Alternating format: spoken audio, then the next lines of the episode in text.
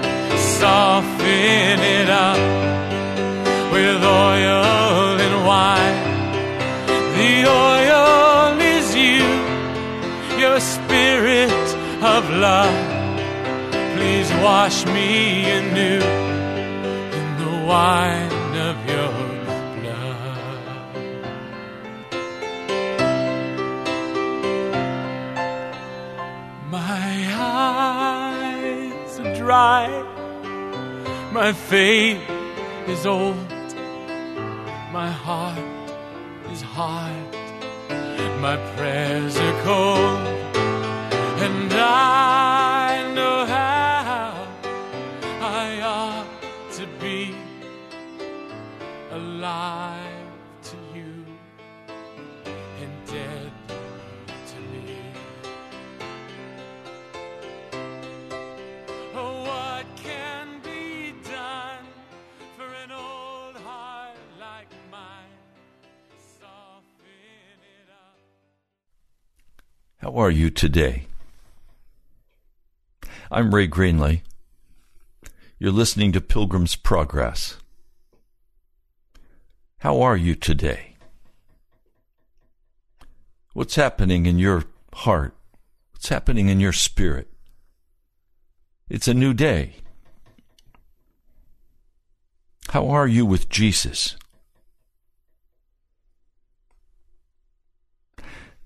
I'm very concerned today because I have been and I have comforted people in the midst of their sin. There are many false comforts that come to us. Every design of our culture is to provide you with an out from the gospel of Jesus Christ. The table, the smorgasbord table, is spread wide with every possible delicacy and with every possible urging to make life wonderful for you and your family. To make it, if you please, comfortable. It seems that we worship comfort. We like to be with people who are like us. We like to be with people who smile upon us and are pleasant to us. We like to be with people who are complimentary. And if not, at least will smile, assuring us that they're safe and we're safe and everything is okay. Comfort comfortableness. It belies the fact that there is a war for your soul that's taking place right now. We're told in the book of Revelation, in the churches that are spoken of there, as Jesus comes and speaks this message to seven churches. We're told that that last day church was going to be unconscious of its condition, spiritual condition. And it would be unconscious of its spiritual condition because of its comfortableness But Jesus said it would be a lie. It would not be true. It is a false comfort. He begins in verse 15 I know your works, that you are neither cold nor hot. In other words, you're in that zone. You're in that comfort zone. And he's saying, I want you to either be cold or hot, one or the other. You, you make me sick. I'm about to vomit you out of my mouth. You say, I've become wealthy. I have need of nothing. Oh, stop. Some of you are retired. You have nice retirements from the government. You have a beautiful home to live in. You're vacationing. You travel the world. You have the fishing boat. You have the toys. You have the things you desire. You're wealthy. Now, you wouldn't call yourself rich because Americans don't like to refer to themselves as rich, but compared to every other part of the world, you're fabulously wealthy. But Jesus says you're wretched. You're miserable. You're poor. You're blind. You're naked. And then he begins to give the remedy for this comfortableness. Well, most of us don't want a remedy for our comfortableness. We want our comfortableness to increase. Make me more comfortable. You know, that new La-Z-Boy chair would just work wonderfully here. A new large screen television would be appropriate, wouldn't it? Oh, let's get one with a curved screen. We want to be comfortable as we have our popcorn and beer. I'm counseling you to buy from me gold. Well, if you're miserable and you're blind and you're poor and you're wretched, you don't have any money to buy gold. So, what's he talking about?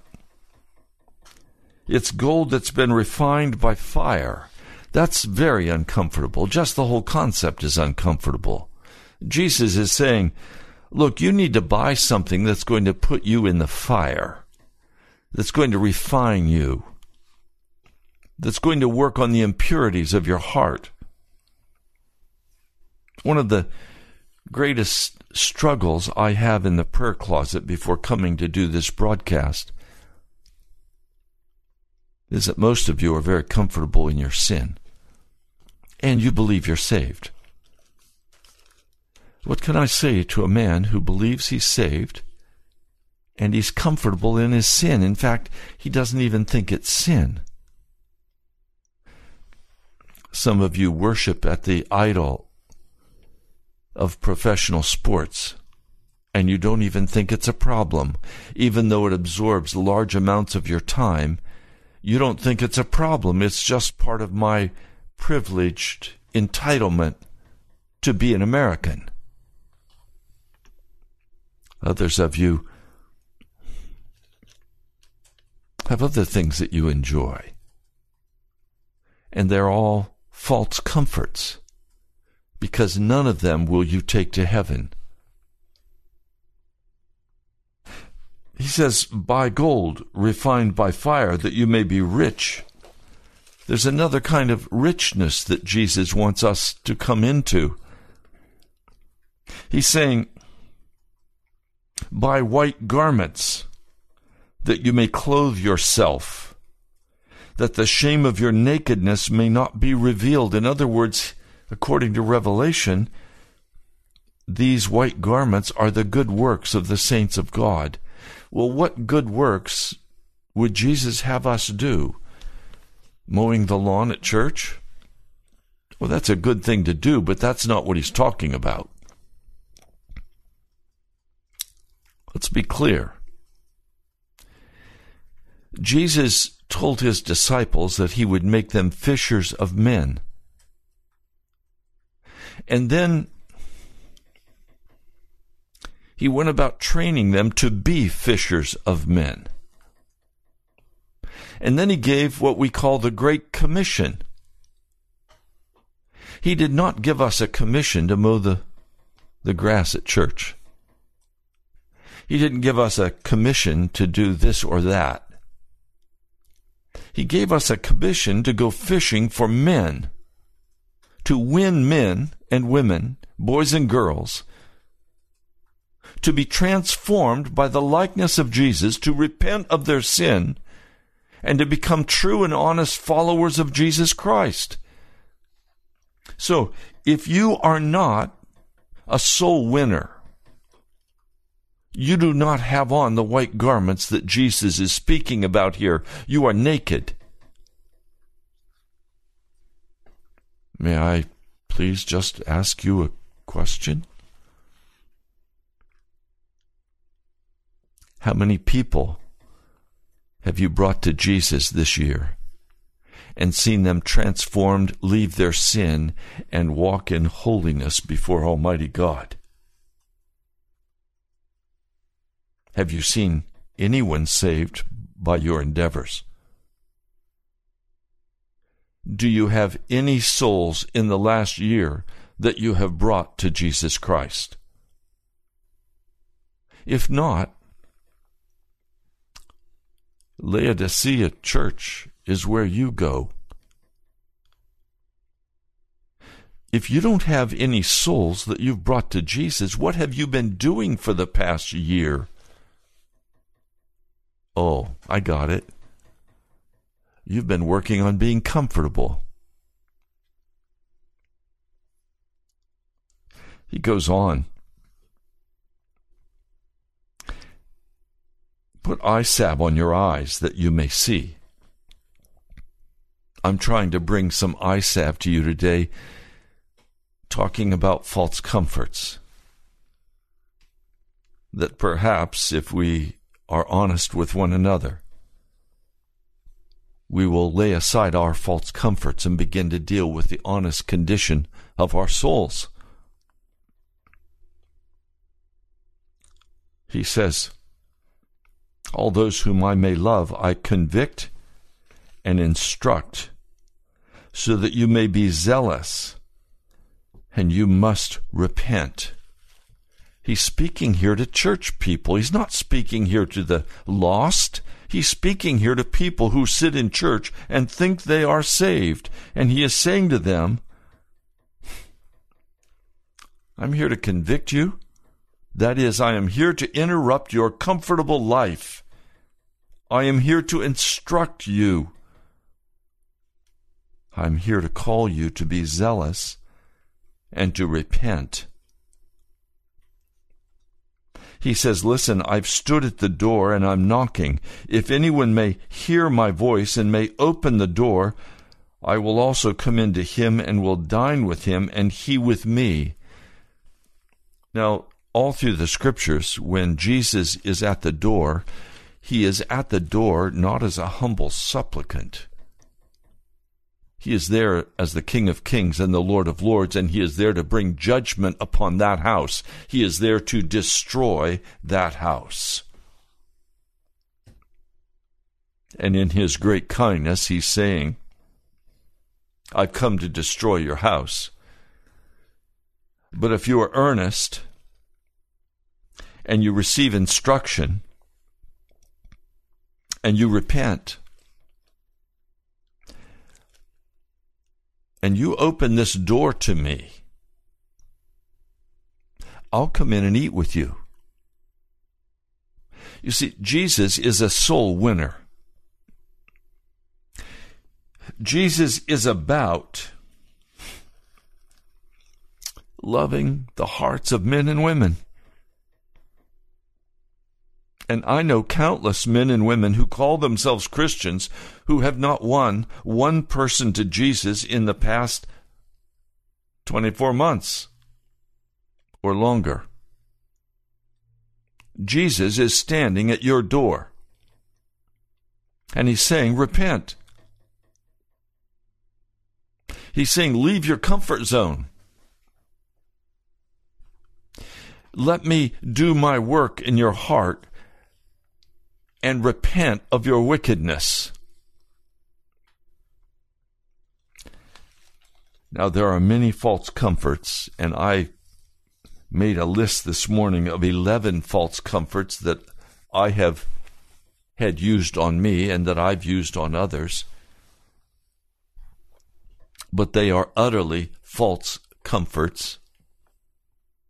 One of those false comforts is saying we can only do what we can do. That's not true at all.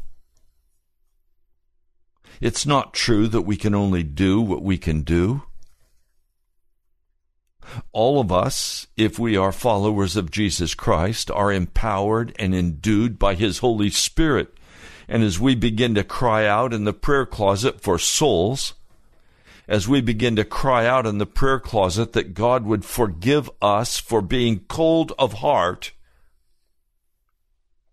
as we begin to repent and say, I'm no longer going to walk in this deception of the comfortable American life. Now, can I really mix it up with you, please? When you make the decision that you are going to turn your television off, that you're no longer going to watch the games,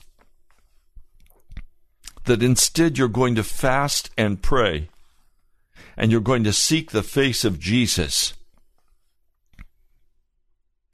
That's how you open the door to Jesus that he might come in. You open for him by actions on your part that allow him to enter your life.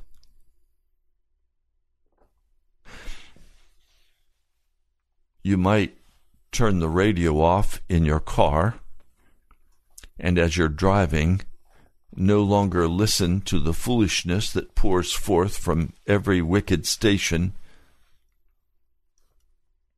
You might decide that you are going to set apart one day a week to fast and pray. There are many things that you can do depending on the call of the Holy Spirit in your life. But certainly you're going to have to cut off those things of darkness you're going to have to cut off the movies and the clubs. You're going to have to cut off the alcohol. You're going to have to cut off those things that cause you to be comfortable in your wickedness. So it's not true that you can only do what you can do because that says I am limited in my ability and I cannot reach out to God. I cannot be buying gold tried in the fire. There's another false comfort that has been often used on me, and I have even used it much to my regret on others. Come on, you need to chill. We all make mistakes. God understands. No, God does not understand. It's a lie. And no, we better not chill. And yes, we all do make, make mistakes, but we also, all of us, have sinned and fallen short of the glory of God. And it is our duty before Him to repent of that sin and to be made right by the blood of Jesus it is our duty to go get a new heart. So don't listen when someone tells you, "Hey, come on, just chill. We all, you know, we're all human. We all we all have sinned. We all make mistakes. You know, don't get serious about this issue." They're not your savior, are they? Another common comfort, a false comfort, is the belief that conversion is a progressive work. It's a journey. And you will hear people pray this way. When praying for a sinner, they will pray, Oh Lord, would you help this person on their journey toward heaven. Well, you remember Bunyan's story, Pilgrim's Progress. Yes, Pilgrim had a journey to take, but it was a journey only that he took after he had fully repented of all his sin and he entered into the gate, the narrow gate of salvation. Before that, he was not saved. He had a burden of sin upon his back. He was anguished as he read the scriptures, and everyone tried to convince him to just settle down and take a nap. Everyone tried to comfort him in the midst of his anguish of heart. Today, as soon as you begin to be awakened, even the slightest, to your Christian duty, someone will come and say, Hey, don't be worried. Look, you're, you're making wonderful progress. You're not making any progress until you have repented of all sin and turned aside from it. As long as you're walking in sin, you have not made one iota of progress toward the kingdom of God. You are still utterly under condemnation and judgment from God. And so when I pray for a sinner, I'm not going to pray that God would help them on their journey. I am going to pray, oh God, make the box even tighter. Don't let them even wiggle until they have surrendered everything to you. Don't let them escape your judgment until they have laid everything down. I'm going to pray that they be convicted and converted and become followers of Jesus Christ. I'm not going to comfort them in the midst of their sin. I'm going to do everything I can to increase their anguish over their sin. And how many times I have cried out about the Holy Spirit in anguish, and some kind and thoughtful person said, Ray, why don't you just take a break? You need a vacation. Why don't you just relax? Go go play somewhere, take a walk in the woods, do whatever you have to do to lighten your mind. Well, no worse instructions could be issued. No worse instructions could be issued. Rather, I would say, please cherish every sense of anguish that is in your heart and turn from your sin. Believe the Word of God. Stand by faith for the fullness of His presence in your life as He washes you by His blood as you have cut off every unclean thing. Another thing that is commonly said Hey, don't you love Jesus? Just trust Him. Just wait on God. You know, God's going to finish what He started in you. You don't need to be concerned. This is God's work. Well, no, it's not. Because if a person is lost, are you going to say it was God's fault they were lost? Are you going to say that God didn't do his job? Are you going to say that God did not do enough when he sent Jesus to die on Calvary for you? Are you going to blame God for your lack of spiritual life? Really? No. No, you and I are responsible before a holy God for our spiritual condition. He has poured out all of heaven, Ephesians, the first chapter. He has poured out all of heaven on our behalf. There is absolutely no reason to remain in bondage and sin. There is no excuse. Don't wait on God to do it. Don't say, I love Jesus and I trust him and I hope in him when you are continuing to walk in your sin.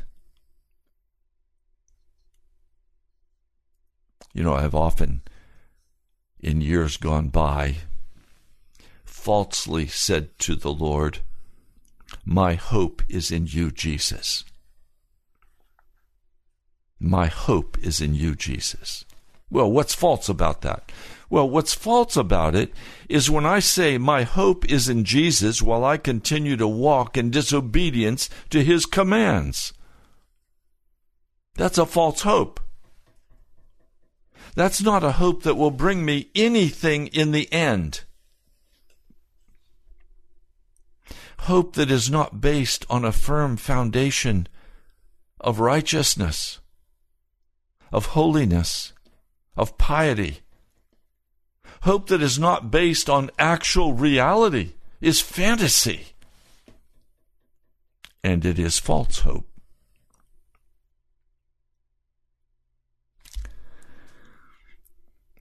Now, if you if you hear someone say or you say to yourself, "Oh, God loves me. He loves me unconditionally. He understands my struggle. He knows I can't help myself." Would you pray, Pastor, that God will come and help me leave this alcohol? Pastor, will you pray that God will help me leave this adultery? Pastor, will you pray for me that I could have God come and break my gluttony? Pastor, would you pray for me that God would come and take my anger away? No. No. God forbid.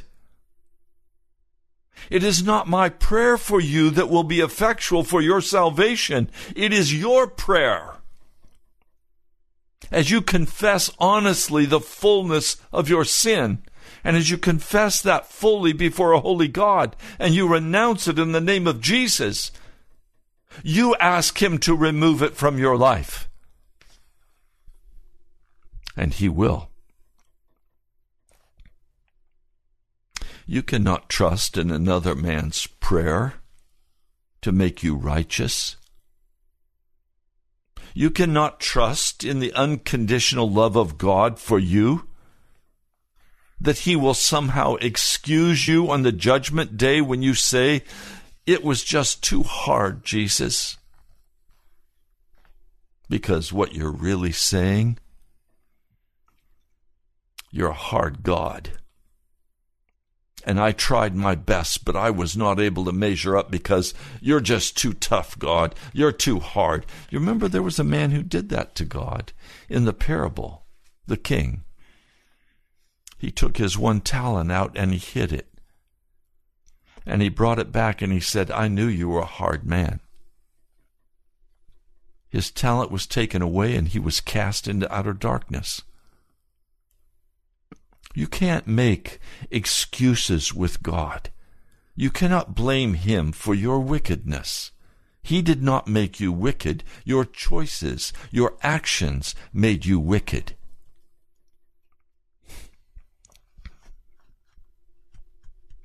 Now there's another lie. Pray for the gift of repentance. Pastor, will you just pray that I can repent?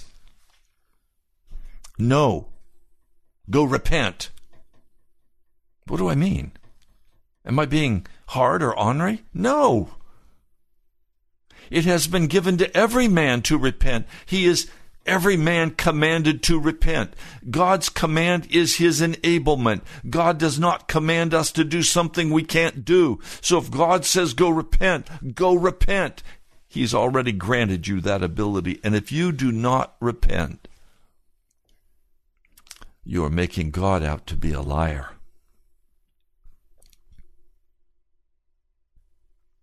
So I will not pray for you the gift of repentance. I will not tell you that you just do what you can do and God will do the rest. No, He won't. He commands you to repent. God cannot repent for you. God will not repent for you. He can't.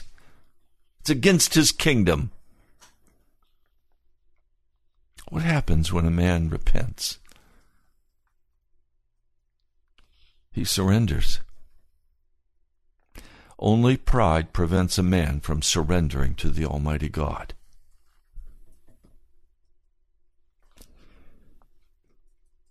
I will not pray for conviction or pray for the Holy Spirit to show you your sins. Oh, Pastor, I need to know what my sins are. Would you pray for me that God would show me my sins? What you're really saying is, Pastor, I need some delay time here. I don't want to do what I know I'm supposed to do. So would you pray for me and then we'll wait together for God to bring that about in my life and and that gives me some time to continue enjoying my sin. No, I will not pray that for you. Unfortunately, I have to tell you, I have prayed for the gift of repentance for people in the past. I'll never do it again. I can't. How can I pray for a man to have the gift of repentance when he also already possesses it fully? Why would I pray that a man could receive the gift of repentance insinuating that the Almighty God has cheated him of a gift that he needs in order to be saved. Am I going to accuse God of holding back a precious gift that opens the door for salvation? Is this God's fault? No, it's not God's fault. If you have not repented, it's your fault if you continue to walk in the wickedness of your heart, it's your fault, not God's.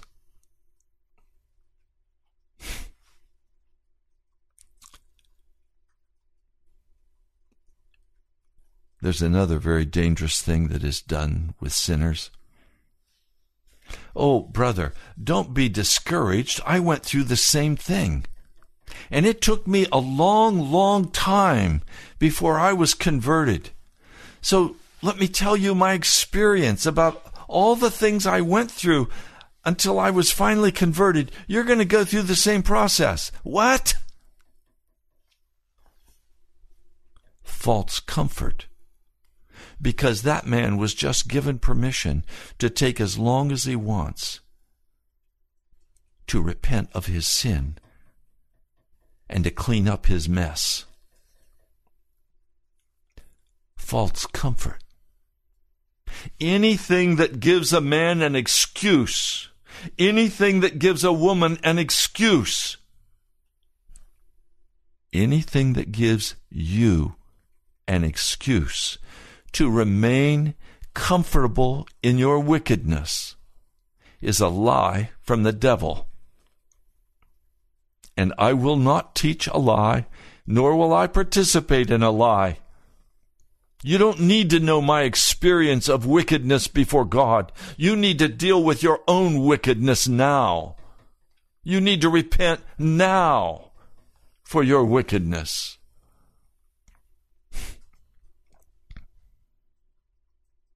There's one last, seemingly kind thing that we can do. Oh, brother, I'm praying for you. God has begun a good work in you, and He will finish it. Lie, lie, lie. Why should I pray for you that God, who has begun a good work in you, will finish it? Because as soon as I say that to you, I'm saying it's God's responsibility to make you holy. It's not God's responsibility to make you holy, it is your responsibility. Now, I'm very concerned for you. I fear that I may have wrongly comforted you on this broadcast. That's a great tear of my heart. Why do I say that? Because I've seen so little progress in many of you.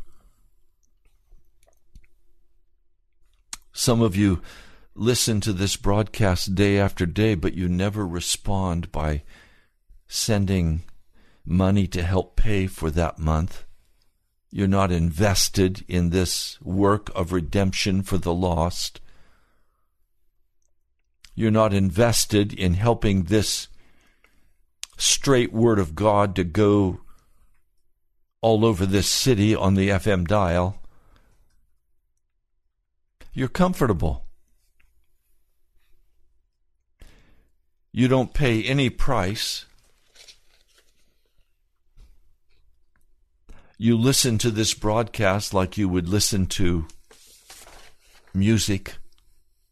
And after you've been to the theater and you walk out, how many times I've seen this. People walk out of the theater after the movie is over and they're talking with each other and joking and laughing and saying, Oh, what'd you think of that? And what about this? And what about that? And then they go on their way and they forget all about it. You listen to a piece of music play and it touches you in some manner. And then you go on and your life continues as it did before you listened to the music.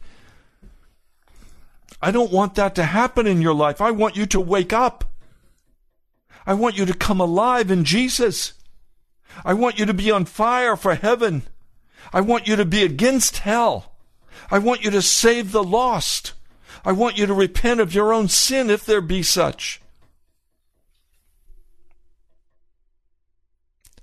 Christian faith is not some add on benefit to an American lifestyle.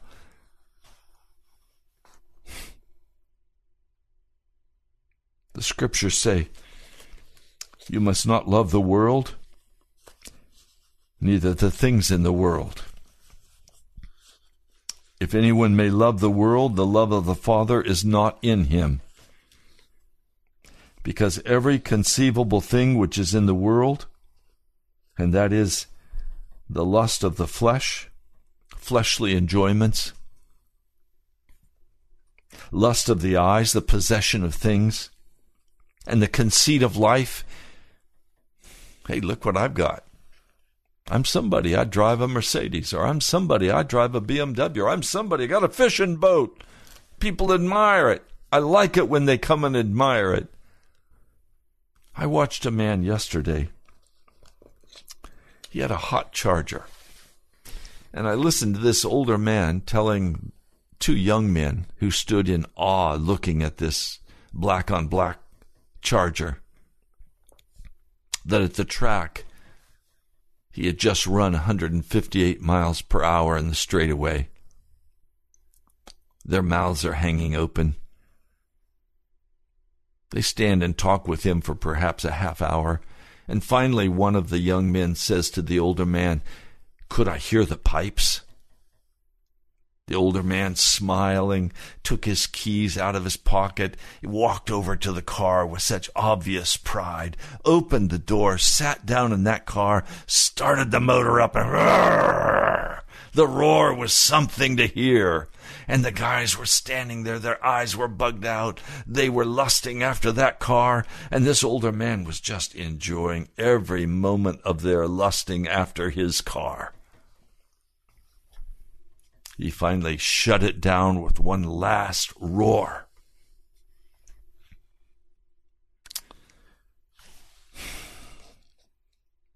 The conceit of life.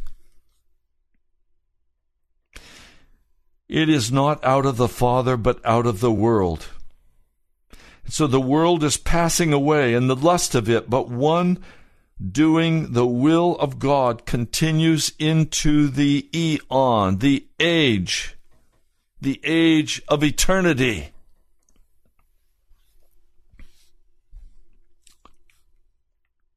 John says, Children, it is the last hour.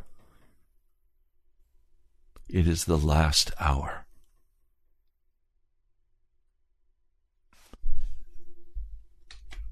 So I'm wondering today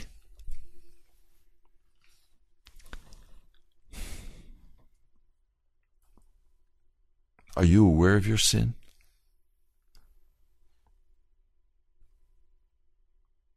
Do you sense a casualness in your heart?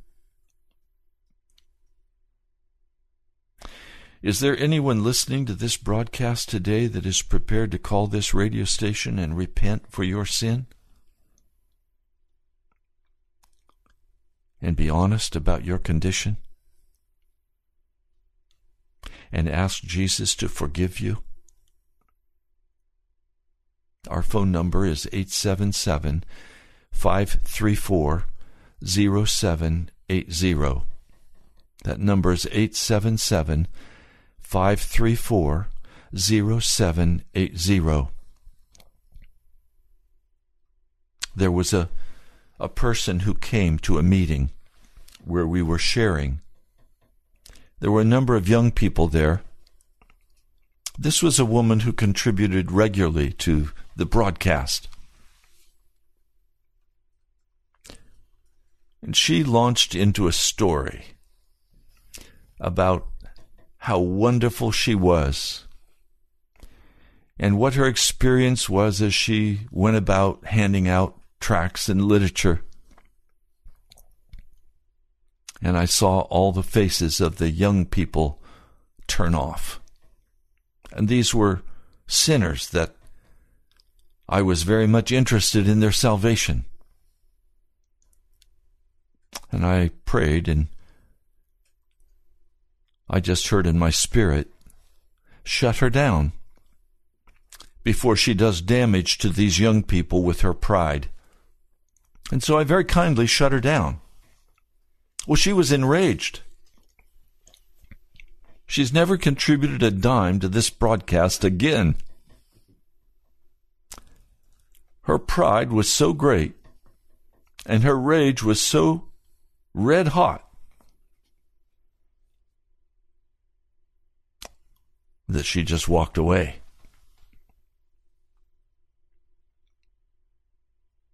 I want you to hear what I'm saying to you today.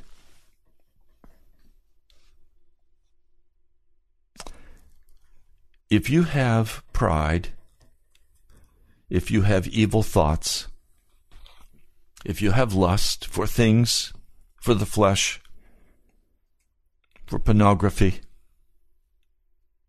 to be the hot one, to be the, the man, if you have pride and lust, if you've stolen,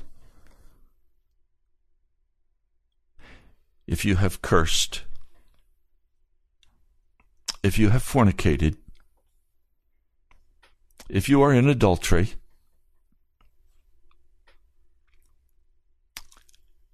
you need to repent.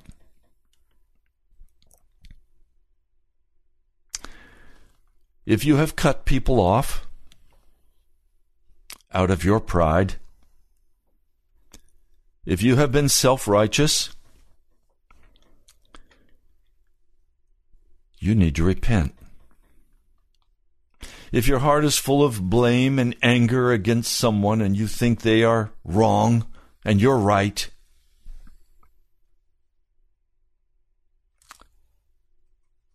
if that flows out of pride, you need to repent.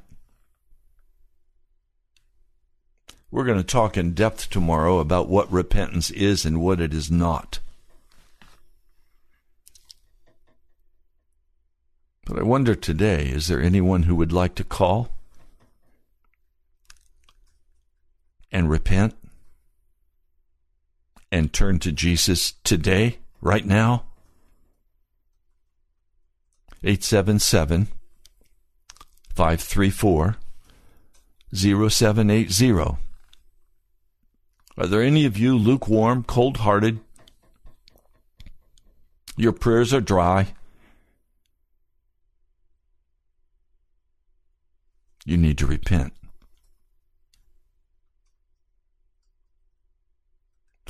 Will you? Call right now 877 534 0780. How much time do we have left, Mr. Producer? Good. Why don't you play that song again while somebody gets up their courage to call?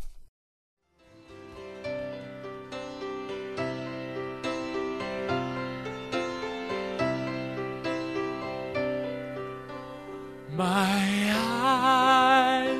dry, my faith is old, my heart is hard, my prayers are cold, and I know how I ought to be alive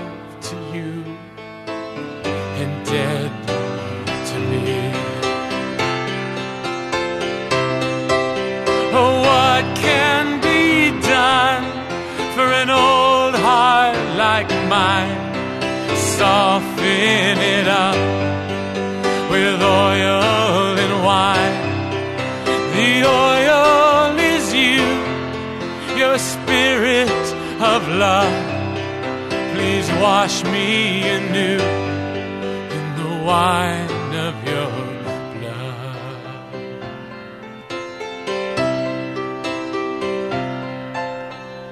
My eyes are dry, my faith is old, my heart is hard, my prayers are cold,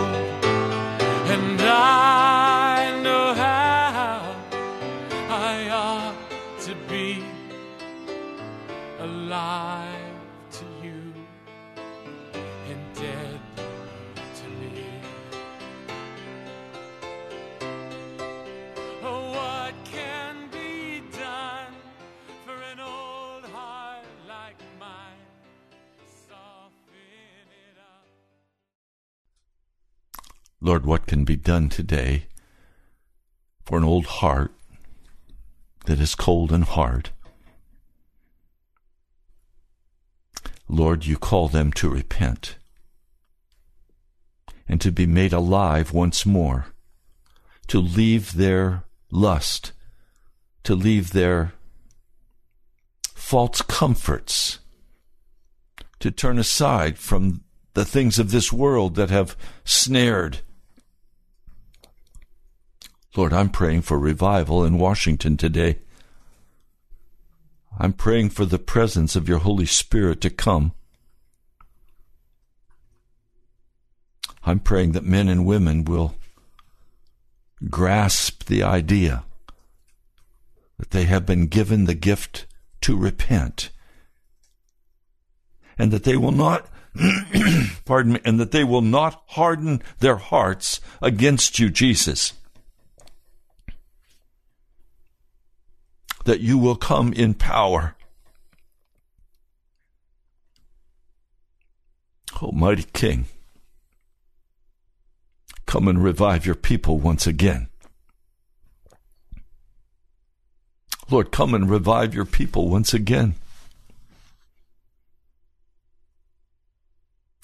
Lord, I've done this broadcast year after year.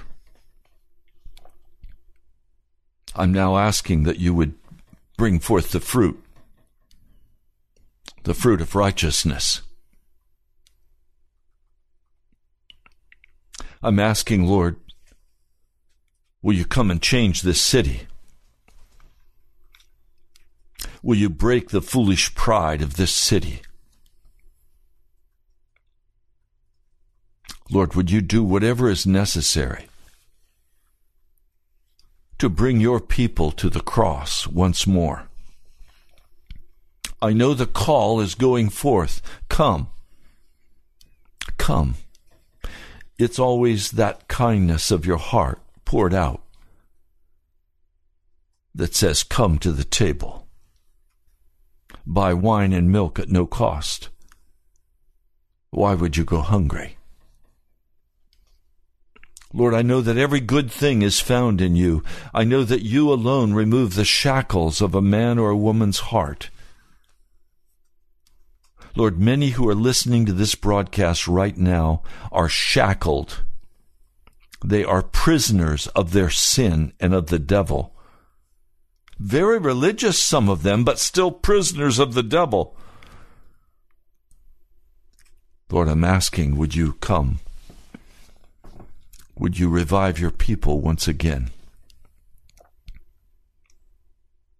In your kindness, in your love, in your majesty. Lord, I ask that this broadcast could go forth over this city with power. I'm asking, Lord, that the word that is spoken will be heard. I'm asking, Lord, if you would send forth your Spirit and revive your people once again. Lord, without the mighty presence of your Holy Spirit, it's all without any value. So, Lord, I cry out today for your people that they will repent, that they will turn from the world, from the flesh, from the devil. I pray that your people will make the decision today to get right with you. Lord, some of them are so concerned about worry about circumstances. Lord, would you come? Would you bring revival now? In the name of Jesus. Amen. You've been listening to Pilgrim's Progress. I'm Ray Greenley. I pastor the National Prayer Chapel in Woodbridge, Virginia, and you should see what God is doing at the prayer chapel.